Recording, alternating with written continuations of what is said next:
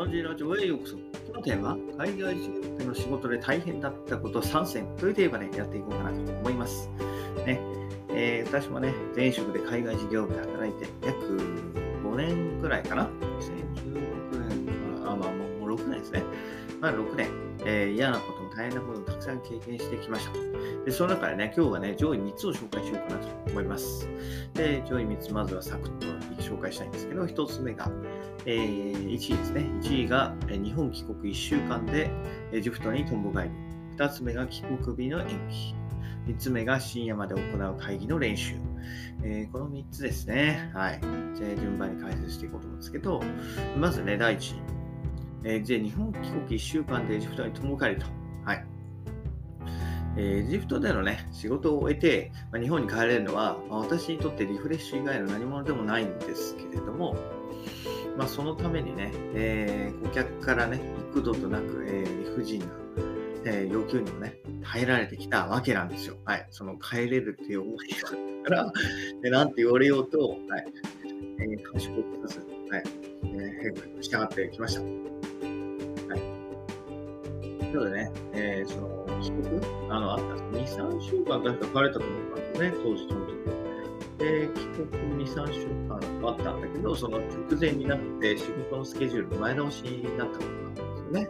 うん。で、海外にはね、まあ確かに予定は合ってないようなもの、うん、急に早まったり延期になったりっていうのは、まあ、日常茶飯事、エジプトにいるときはよくありますした。なんで、ね、週末、金曜日とか土曜日、出社したりっていうのよくあったんだけど、で、それでね、えー、帰国日も変更になったと。はい。で、まあ、ただね、まあ、今回のタイミングを逃すと次、あのね、次に日本に帰れるタイミングっていうのが見えなかったんで、まあ、所長と相談してね、なんとか、まあ、出国日、そのだから出国日、エジプトの出国日自体はなんとか変更にならなかったんですけど、えー、その代わりエジプトへの戻りがその7日後といったところで、まあ、後にも先に、日本滞在の最短記録となりましたね。本当ですが、日曜日、の便で帰ってきたんですね。日曜日の便で帰ってきて、えー、翌週の土曜日か、土曜日の夜の便でまたもう立つというスケジュールでしたね。はい、そうですね、こう日本とエジプトの間でね、直行便が週1本だけ出てたんですよ。はい、まさにその飛行機に乗って帰るみたいな感じですよね。はい、その飛行機で来て、同じ飛行機に乗って帰るみたいな。はい、もうなんともね、味気ない企画だったのを覚えてますね。もう1週間、日本にあっという間でしたよ。はい。そういう旅行なんか行ってもらわないんで、まあ、家族と一緒にを食べて、で、次の出張のためのね、買い出しをして終わりですよね。はい。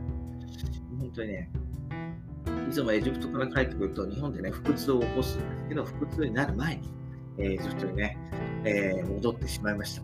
はい。なんともね、そんな、えー、忙しい時もありましたね。はい。それが大事です。で、2位がね、5組の延期ですね。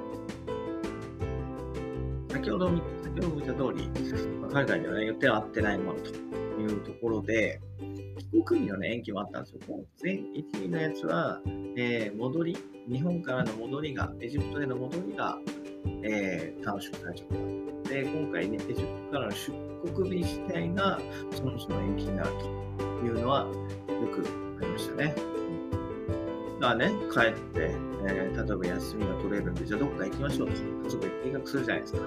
で、いろいろ 予約もしたんですけど、上にね、近づいてきたら、実際には帰れなかったので、みたいな。で、予約全部キャンセルして、で、かけて、みたいな。そういうのがありましたよ、ね。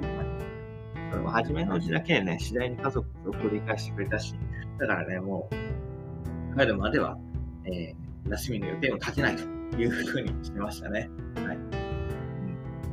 ね、そんなこともありました。はい。でね、もちろ帰国日に合わせて、ね、えー、ジプトで食材を食べきるようにこう計算して食べていくわけじゃないですか。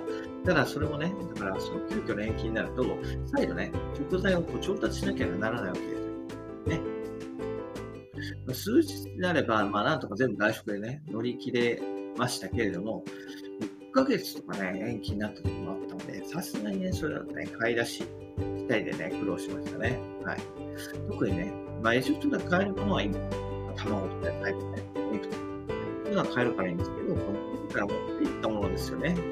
特にインスタントラーメンなんかもね、それに持って計算して食べてるから、もうないんですよね。私にとってインスタントラーメン、カップラーメン、特に蒙古タンメンはね、こう、私服 週1回のご褒美だったんで、それがね、ないのはね、かなり苦労しましたね。はい、今ね、こう日本にいると結構食べないんですけど、現地にいた時はね、もう週一遍の唯一の楽しみでしたよね。はい。なので、それをね、だから、個数分持ってって、はい。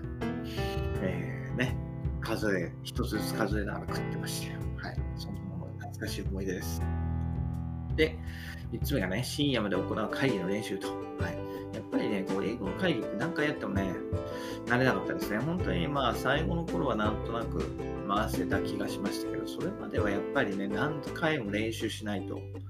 まあ、練習してももちろんね、噛んだり、突っ込まれて、あーってなっちゃったりもするんですけど、やっぱりね、練習するとしないではやっぱ大きく違うんで、まあ、練習は何回もしてました。はい。なので、えー、特にね、もう前日の夜なんかはもうほとんど、まあ、徹夜とは言わないですけど、だから2時、3時までずっと練習しましたよね、部屋で。はい。部屋とかリビングか。リビングで置いてあるテレビにね、プレゼン資料を投影して、真夜中まで2時、3時ぐらいまでセリフとか、質疑応答の練習してましたね。はい。でね、もうも次の日、ね、なんとかなっちゃうんですよね。2、3時間別に寝なくて、2、3時間ぐらい寝ればね、なんとかなるときはなんとかなるんですよ。はい。で、でそれで会議行って、まあ、できたりできなかったりっていうのがあって、まあ、やっぱそういう場数を踏むっていうのは大事ですよね。場数を踏まないと、やっぱりうまくならないっていったところで、うん、踏むのも大事だし、そのための練習も大事だなって感じに感じますよね。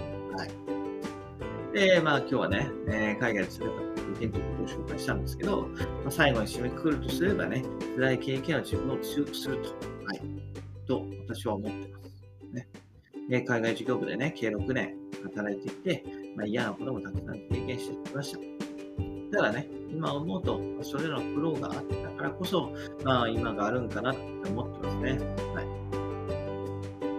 当時は考えてもみなかったけど、まあ、出てきて、えー、ね、来週なんとかやってると。うんまあ、まだ1ヶ月しか経ってないからね。でもな、まあ、なんとかやってるっていったところで、まあ、日本ね、日本の会社の常識が、まあ、それが全てね、えー、外資の、だから通用するってことは限らないと。はい。